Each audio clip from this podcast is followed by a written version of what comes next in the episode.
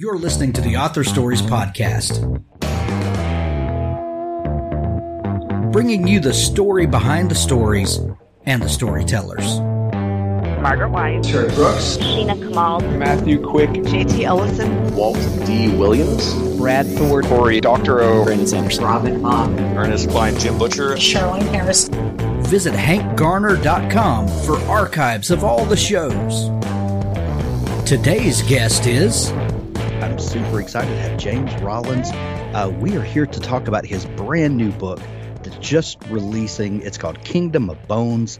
And uh, I've had a chance to read uh, the advanced reader copy of this. And, uh, you know, in typical James fashion, it, uh, it, it, it ramped up and didn't let go of me un, until the very end, James. Um, so, you know, I, I don't know what more to say other than it's uh it's a James Rollins book, 100%. Hey, we're in a Welcome to the- pandemic, you know. I've, I've got to at least, you know, you know, for me alone, it's, it's I have to have this armchair adventure. Right. We're all stuck in our in our homes for the last two years. It's uh, when I was writing this story, it was much uh, you know, I was having as much fun writing it as hopefully people are going to do uh, reading it. Yeah. Um we talked uh last uh, a, year or so ago and did this book have a different title at the time? It did. Um, it was going to be called the Savage Zone, but That's you know, right. again, authors have no say over what what their titles are.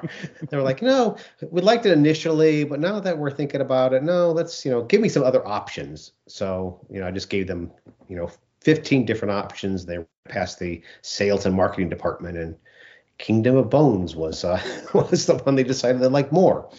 So that's one thing about uh about publishing is we have very little control over titles and and, and cover. You know, pretty much it's like, do you like this cover? Yes, that's the only the only response they want from you.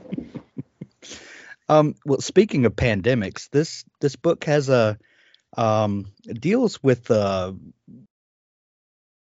w- with that subject matter in a way. Um it, were you um was there any trepidation around you know kind of tackling this subject matter or was this something that you had already been researching and i know there's a lot of kind of pre-research that goes into your books but uh, kind of how did how did that storyline come about Well, it came about because of an article I read in New Scientist back in uh, beginning of 2019. And okay it was asking, you know, when can we expect the next global pandemic?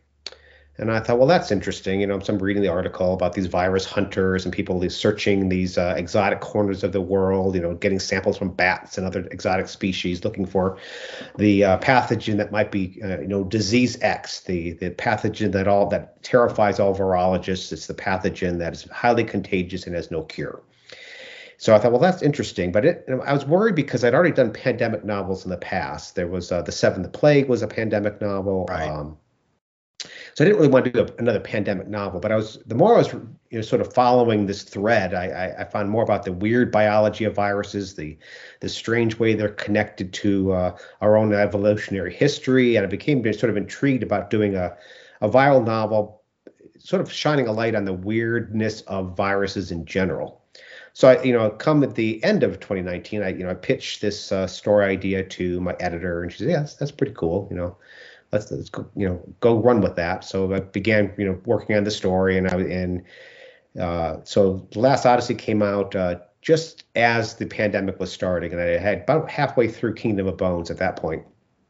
And my editor then, of course, called me back and said, "Did any of the virologists you were speaking to did they did they warn you about what was going to happen? Did you was there any inklings that there's that this was going to occur? Yes, uh, you know how how weird it is that you're writing a, a virus novel just as a pandemic's beginning, right and and at the same time I'm thinking, you know, it's it's sort of you know a bit of serendipity that this is happening, not not not, not a good serendipity, right uh, but at the same time I'm thinking, who's going to want to read a book about viruses in the middle of a pandemic. You're probably going to be sick and tired of it.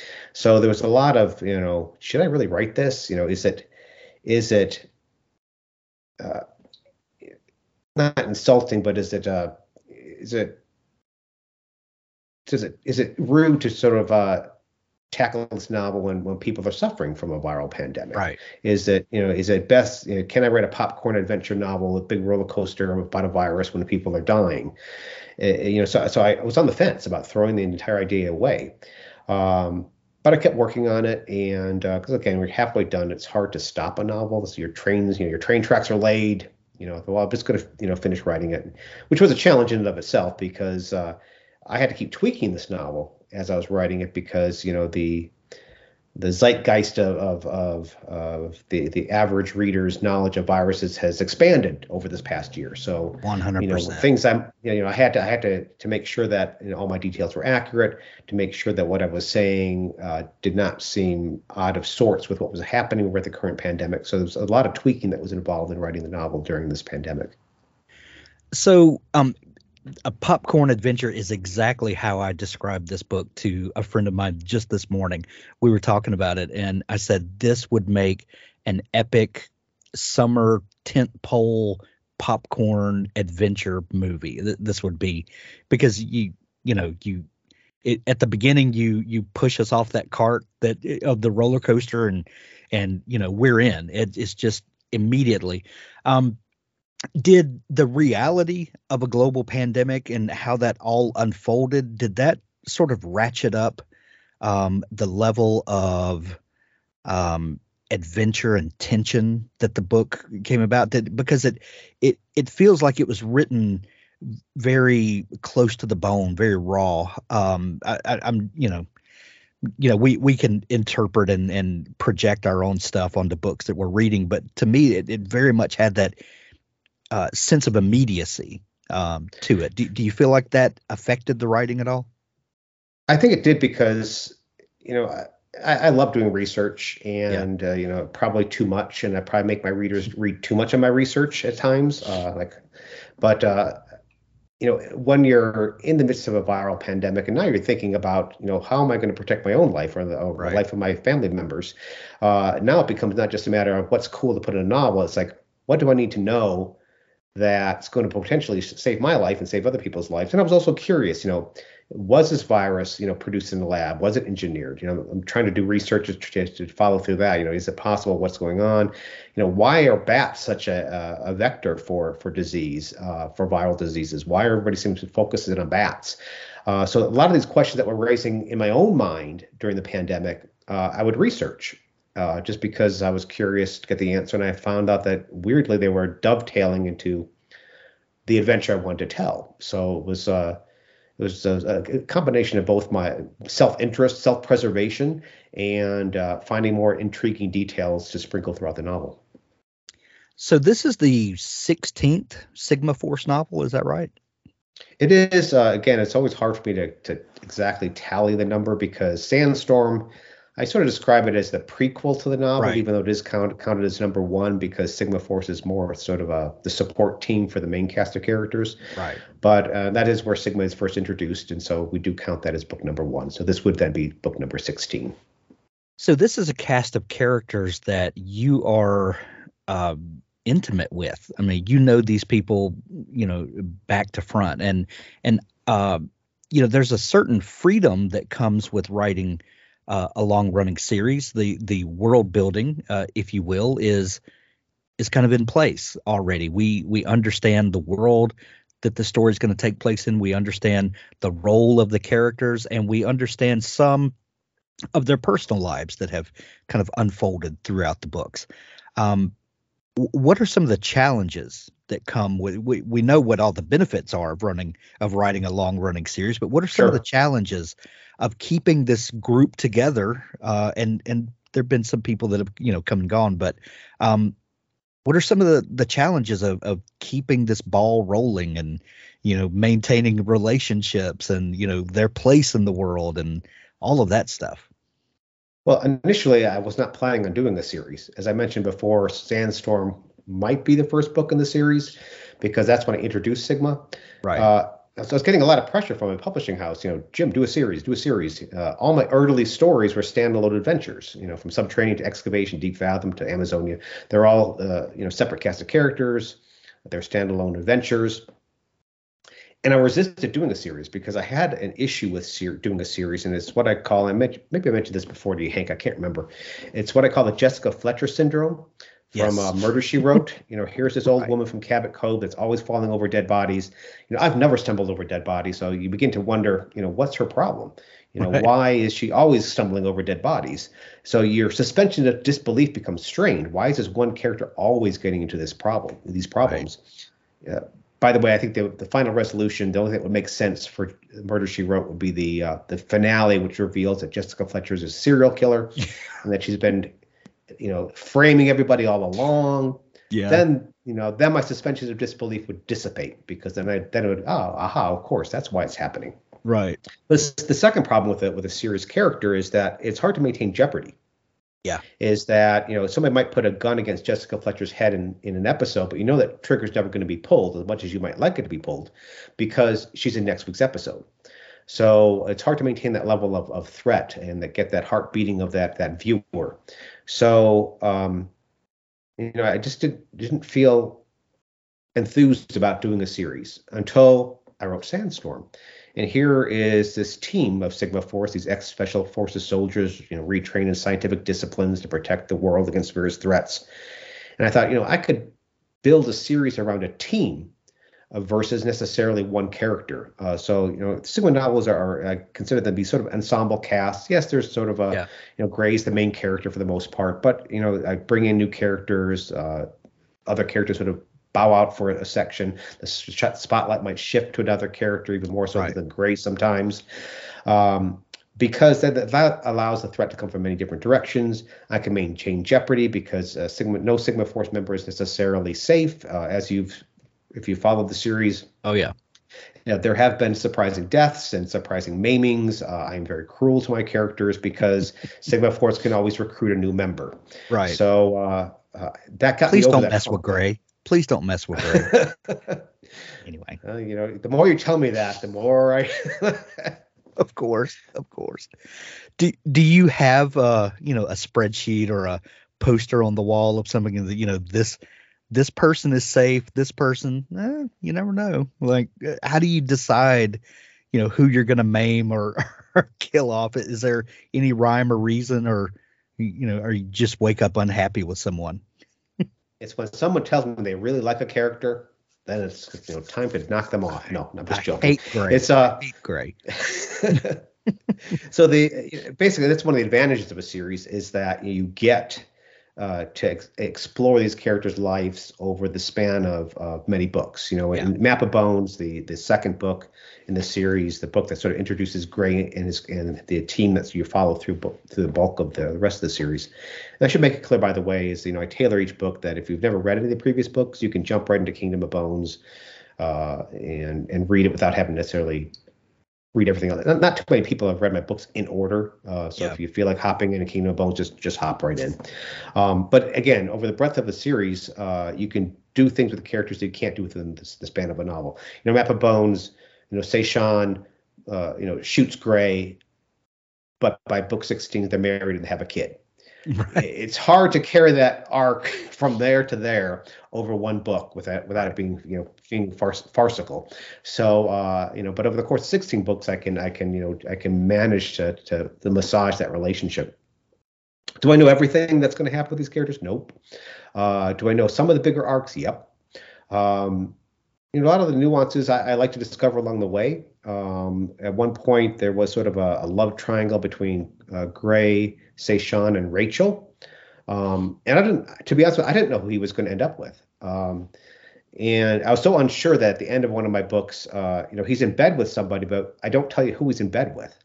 Um, you just know it's, you know, it's one of the two. Right. And so at the end, I just on social media, I just got online and said, you know, you know, who do you think is in bed with Gray, and who do you want to be in bed with Gray?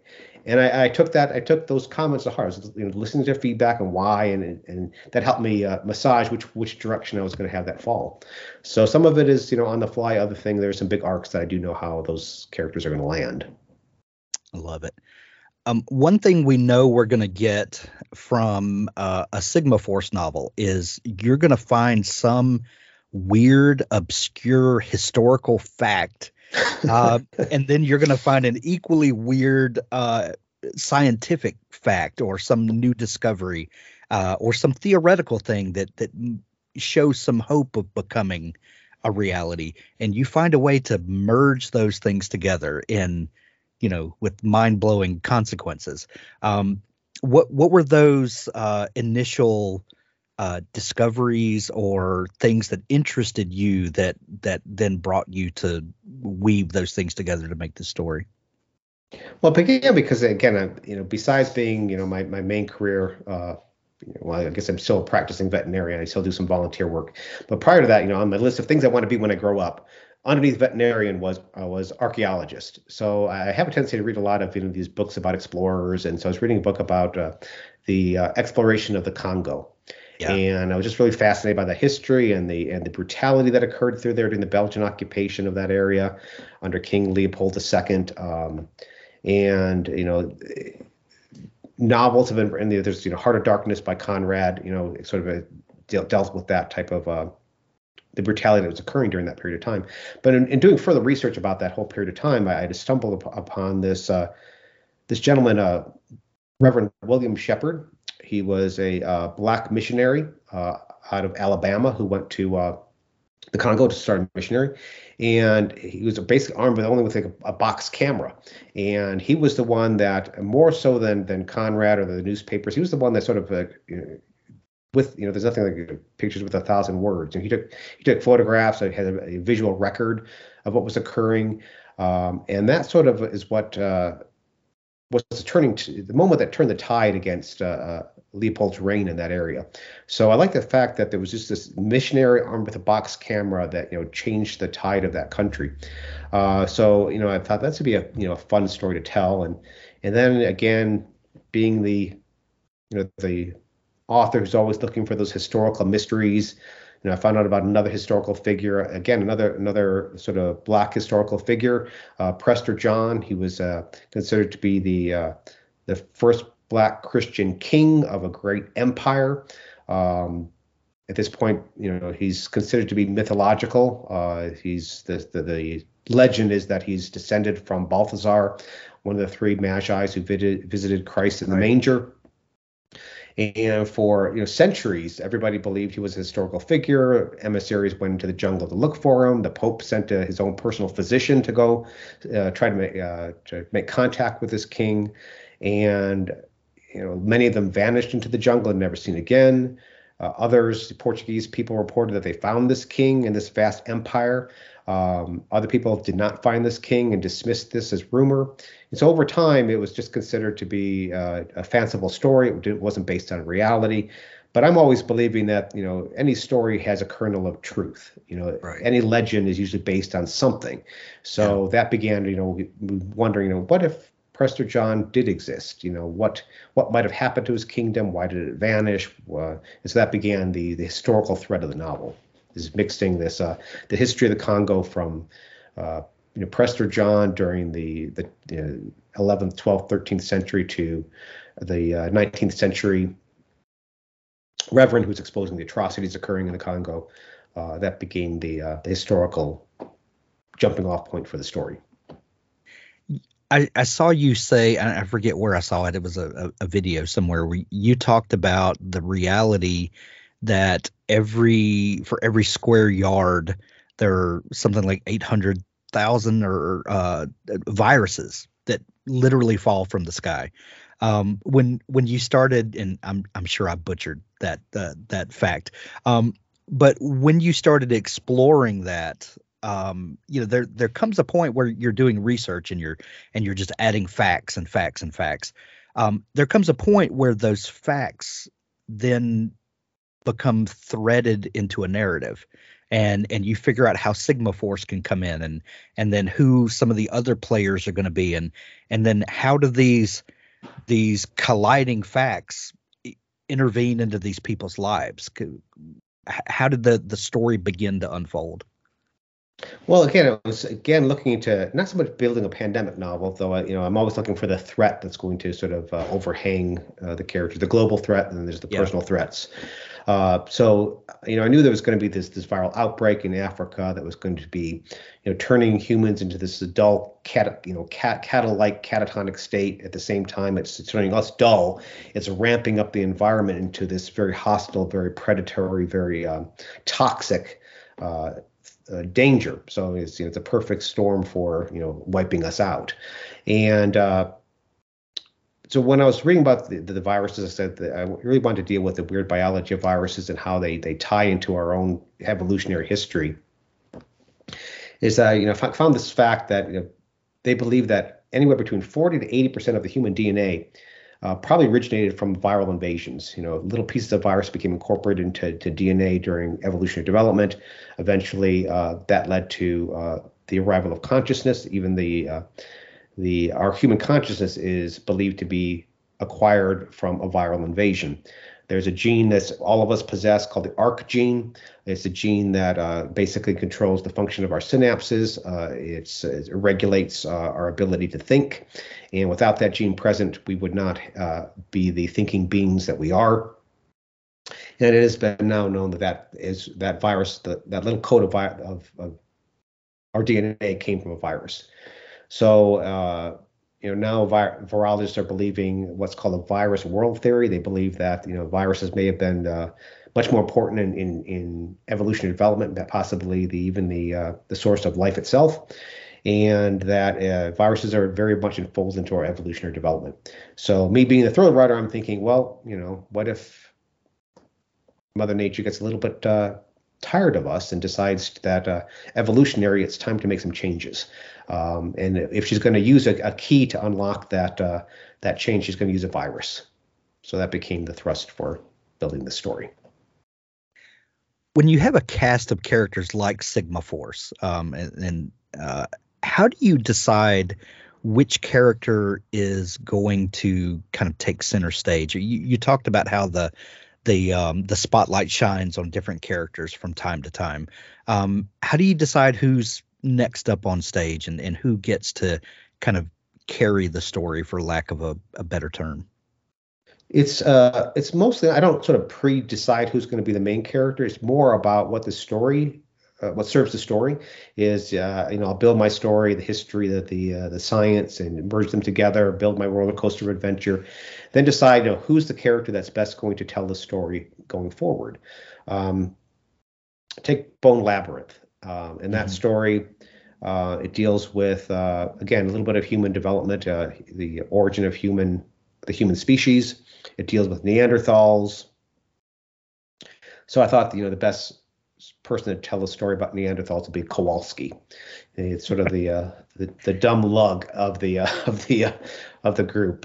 so you know the necessity then was okay. I'm going to write a story about Neanderthals. It's going to feature Kowalski as a point of view character for the very first time.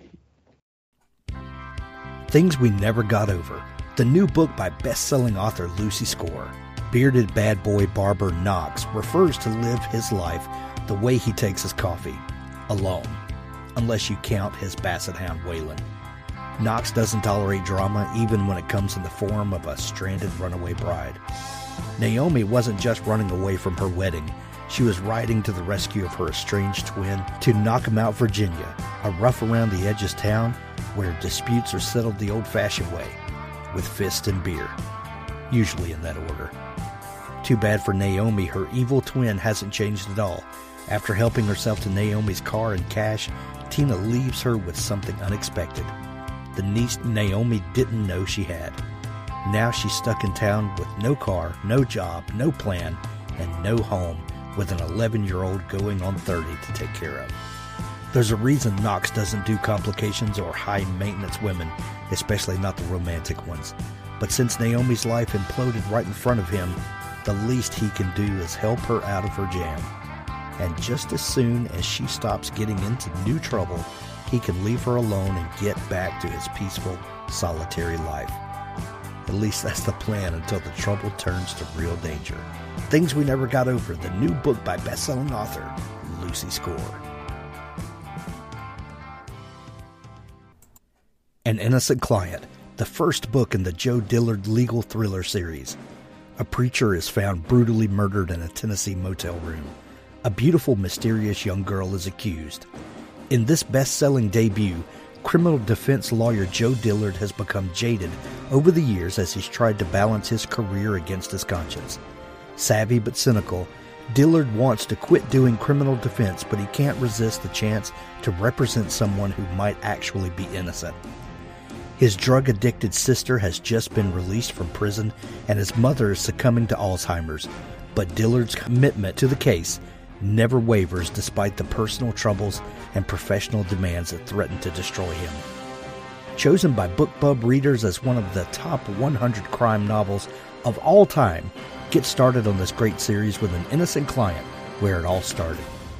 Read for free with Kindle Unlimited or buy it in paperback or audiobook. An Innocent Client by Scott Pratt.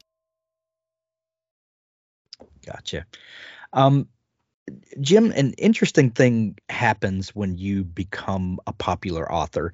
Um, as before that happens, as readers, most of us have uh, varied interest. Uh, I I can only um, think of a handful of people that only read one genre, and that's that's their thing. Um, I love thrillers. I love science fiction. I love fantasy um, and and I kind of rotate what what I'm reading at the time. Uh, you know, a, a lot depending on what books are coming out, or but sometimes I just sure. want to fall into a series and just get lost in another world or something like that. Um, but as writers, when when you become a popular thriller author, um, you know the the propensity is that everyone around you wants you to continue doing that thing that is popular and that is making not only you but everyone else you know um, uh, have a successful life um, but knowing you and you and i have talked about this uh, a little bit before um, i know that you're also a big fan of fantasy and yep. you would think that uh, someone that writes you know scientific military thrillers uh, and then someone that wants to write epic fantasy uh, eh, you know, um, I, I don't know why. Um, yeah, why? Why is that? So, um, yes, I but, I've got that question asked a lot. But the Starless Crown dropped uh, a couple of months ago, and it is epic, and I love it. And it, how do I say this? It feels like a James Rollins novel, um, yet it has all of the epic fantasy stuff that I love. Um, one, what what uh, what motivated you to to switch genres like that, and and the the bigger question that I would love to know is how did your team around you respond to the desire to want to shift gears and do something you know completely different? Well, it, it should basically say that you know it's basically even though it seems an odd detour for James Rollins to be writing a fantasy novel, it's it's for me as a writer, it's not. Uh, I yeah. began my career uh, writing a fantasy a year and a thriller a year. The fantasy was under a different pen name because I weirdly went from an unpublished author to suddenly there was two different publishing houses that wanted two books that I'd written that were you know initially rejected soundly, but eventually they found a home. Within one week, I went from unpublished to two different genres two different publishing houses, two different pen names. Life got very confusing for a while. Uh, so uh, for the first decade of my career, I was I was writing uh, you know a fantasy novel a year and a thriller a year. Um, and eventually, uh, James Rollins became a little more popular than James Clemens. Uh, there's a little more demand for more James Rollins titles. Um, but I still, uh, for the rest of my career, I was always writing two books a year. I was always doing, you know, the staccato paced thriller, whether it was Sigma or one of my standalones, and then something else. Um, you know, I, similar to you, I read a wide gamut of different genres growing sure. up. You know, if you look at my shelf over here, I've got fantasy, whole section of fantasy, whole section of science fiction, thrillers, military books, um, adventure novels, the pulp novels from the 30s and 40s. Um, and when I was first starting to be, you know, trying to learn the ropes of how to write, you know, I heard you should write what you love to read, which makes sense. You know, some writers will try to pursue what's popular. Yeah. Um, they'll, they'll try to jump on that bandwagon, and that's usually not successful.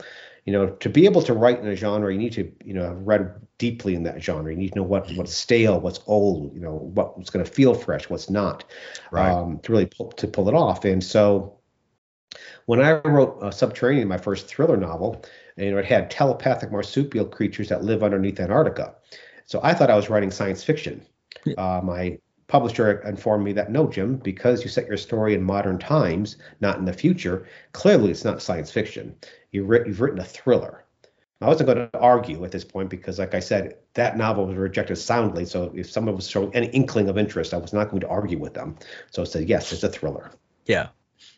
Uh, at the same time, uh, that novel was resounded so uh, was rejected so resounded so so you know, 49 different rejections. I'll admit that it was the 50th agent that saw something with that first novel. Wow. Um, so I, I, began to thought, well, maybe I'm not that science fiction slash thriller writer. So I jumped to another genre that I love to read, fantasy. Began writing a fantasy novel, um, and eventually, like I said, both sold. Um, but over the years, uh, I've confused my publishing house a little bit. Um, even these Sigma novels, um, they've got a fantastical element to them. They've got weird science that borders on science fiction. They've got uh, you know this big uh, uh, military adventure you know, woven into it, and they have a bunch of historical mysteries in it. Because that's everything that I love to read.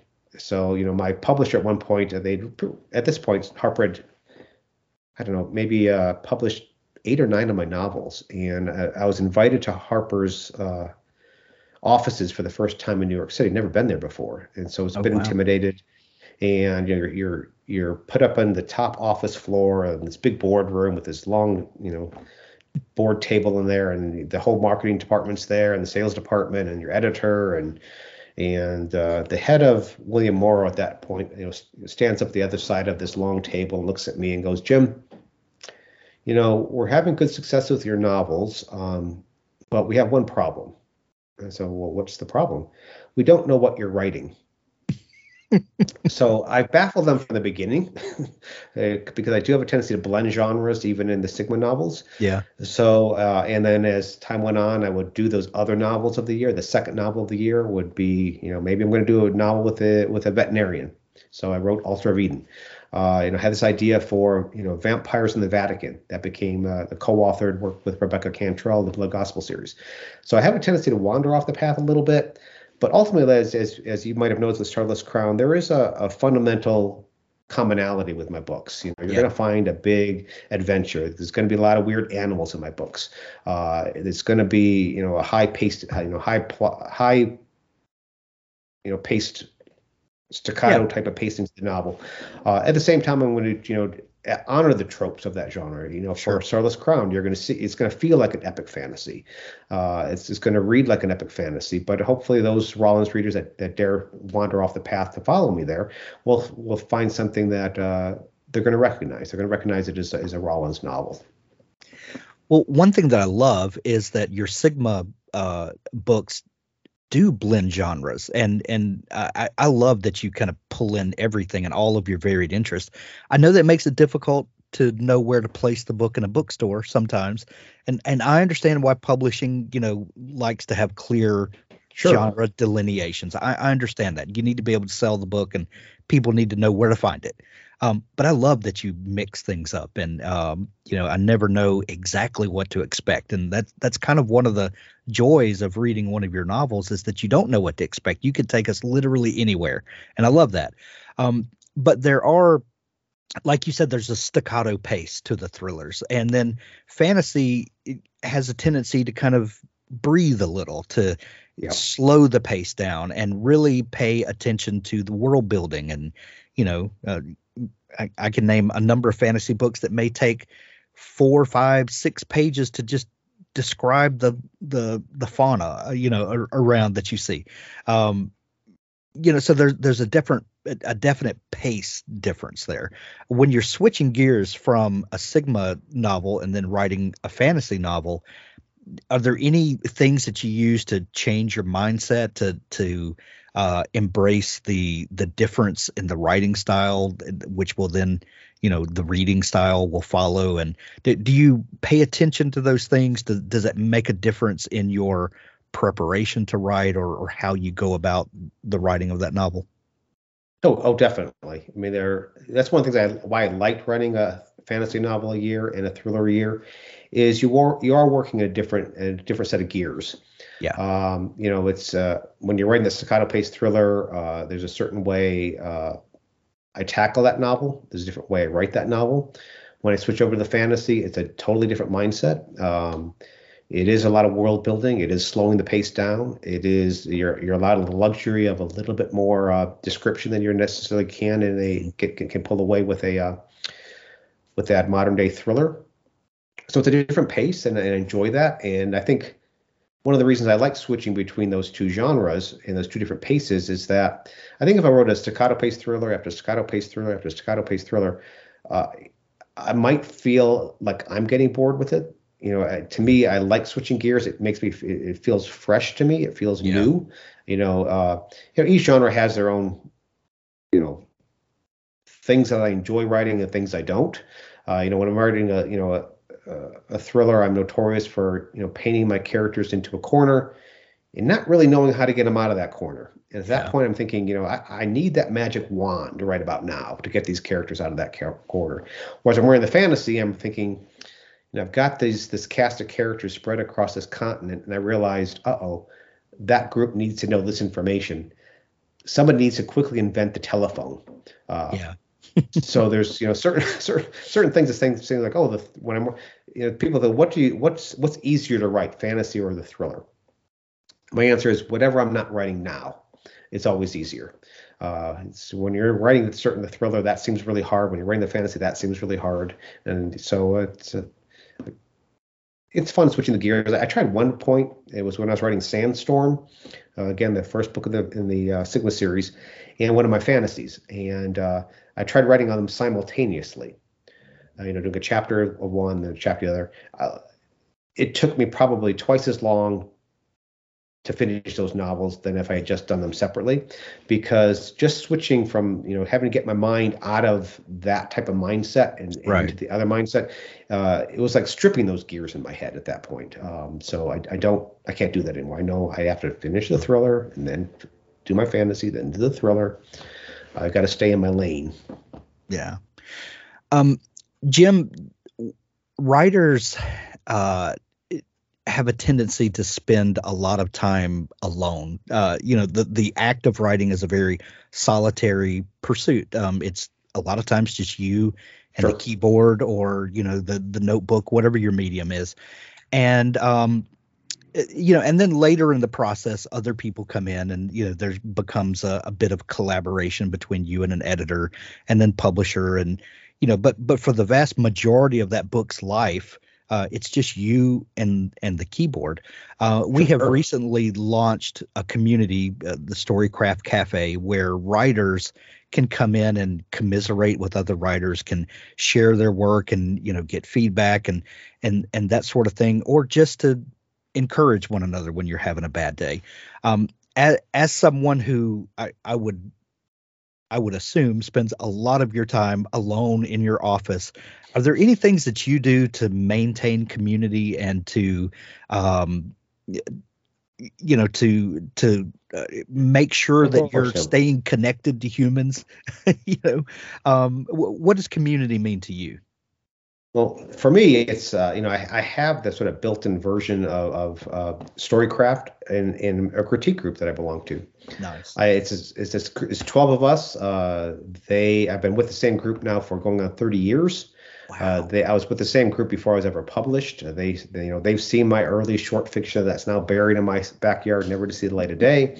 Uh, they've seen my rudimentary you know steps from trying to craft short stories to working on my first novel and they're the ones that uh, you know are right now critiquing you know, Cradle of Ice, the second book in the fantasy novel. So we meet uh, twice a month, and initially it was at a, at a restaurant.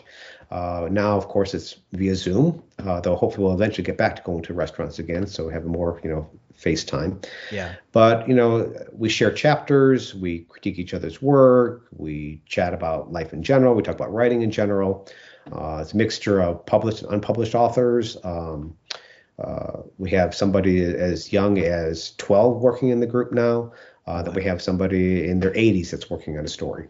So uh, they come from all different uh, aspects of life. So it's it's it's nice getting you know 12 first eyes on my work. Uh, Yeah. They're great for getting different inputs. You know, find it, they challenge me. You know, as much as I expect them to bow down when I walk into the room, they don't. They know me from the beginning, so they're Right. very honest with their critiques, and they will they will hold my feet to the fire.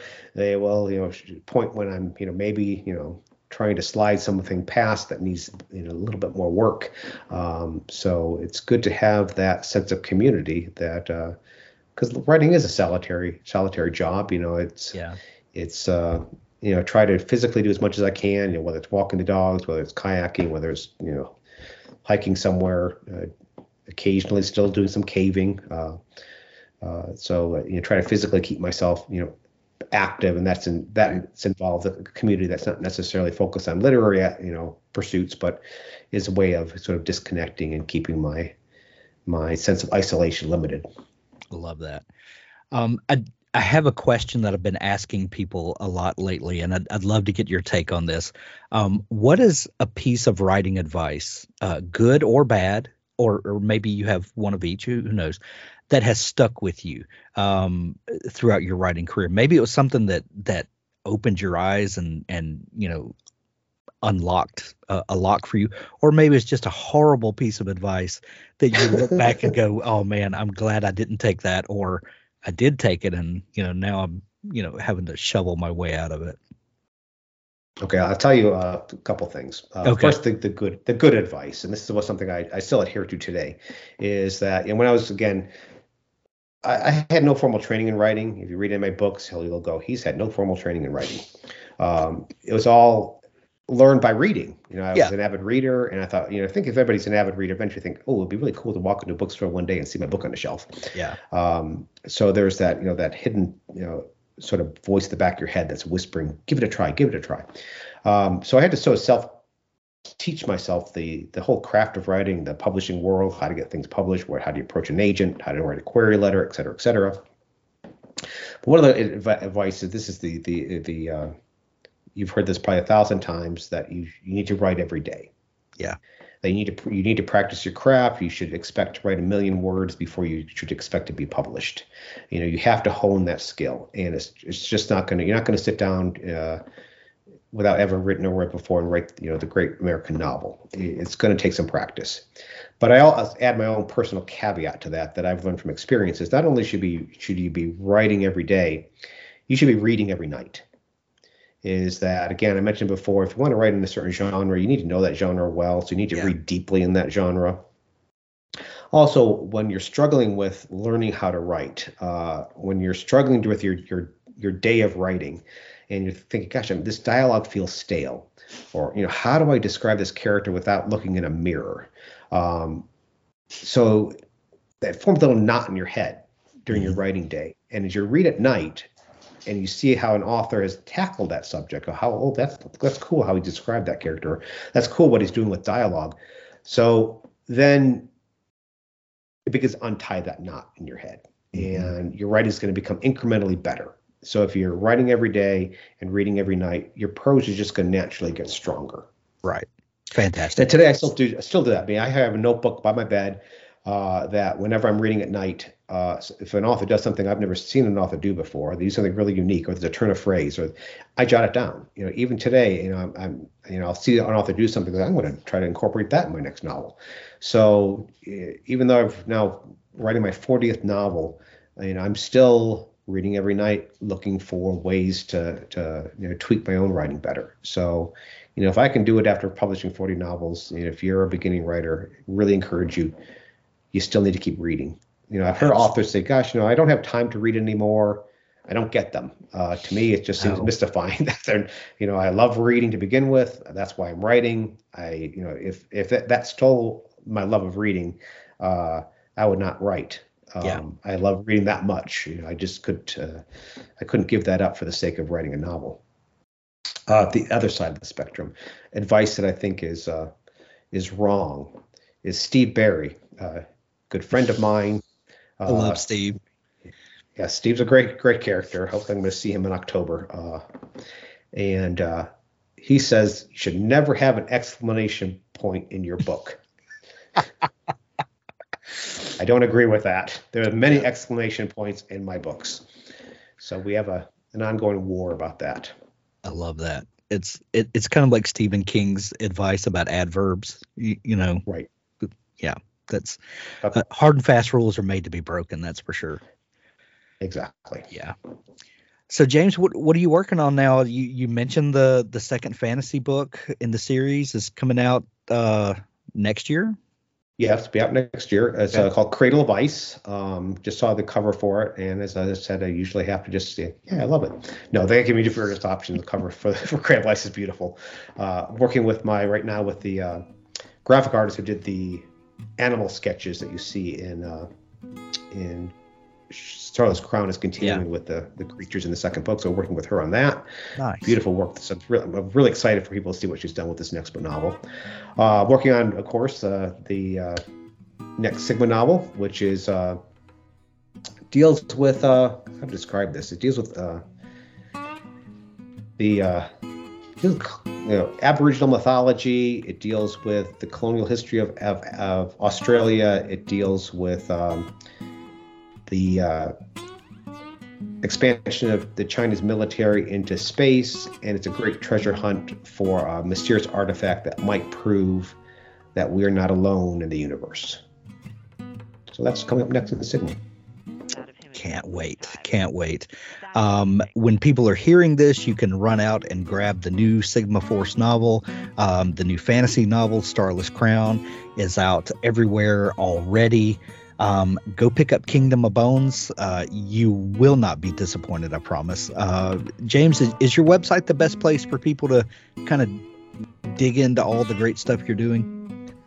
Yeah, I always consider my website to be the encyclopedia of James Rollins. You know, if you want to know all about the books, about tour dates and details, about uh, there's a section if you're a writer, sort of a Q&A about writing questions. There's in there too. Uh, for just the day in day out, what's going on with my life. You know, I'm on social media, uh, probably too much. Uh, I could probably get another book written if social media was ever invented. Um, so uh, again, uh, whether it's you know Instagram, Facebook, Twitter, I'm on all the different sites for the day to day life of James Rollins. And jamesrollins.com is the, the the site where they can connect with all those places, right? Exactly. Thank you very much for mentioning that. Great. That's helpful. Well, James has been so much fun chatting. Um, let's do it again Thanks, next Tank. year. All right. We'll, def- we'll put a we'll put a note in the calendar. Now stay tuned for an audiobook excerpt from Richard Gleaves' The Jason Crane series. Seven men ran the farce the seven witch hunters, the court of Oyer and Terminer. They tortured and lied and mutilated and murdered. They knew those women up in Salem village were no witches.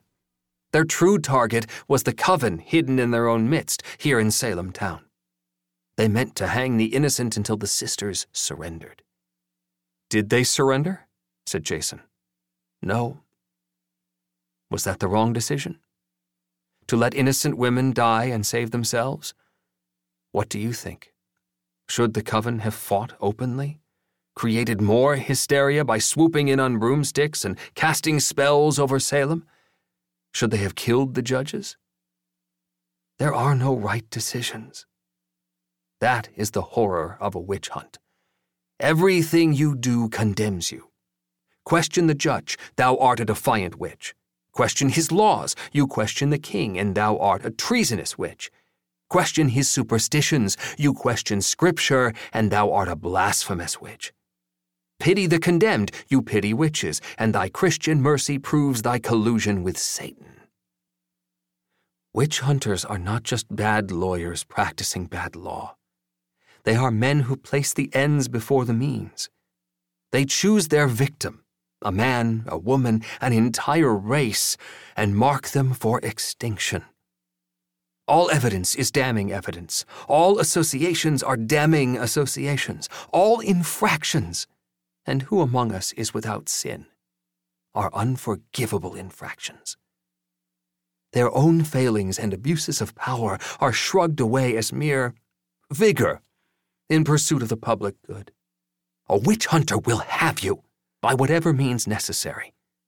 If he cannot find evidence, he will create evidence.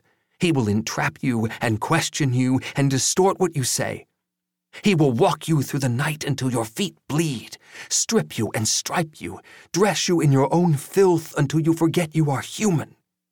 He will torture your friends until they betray you. And if anyone dares to weep at your hanging, he will drag them to Gallows Hill in the back of the next ox cart. Any man can be a witch hunter. All it takes is hatred and arrogance, and the preening self regard that proclaims, My deeds are always good because they are my deeds. The seven judges of the Salem court were such men. But one witch stood up to them. She stood up to centuries of unchallenged murderous dogma and pronounced the magic word, No. They burned her for it.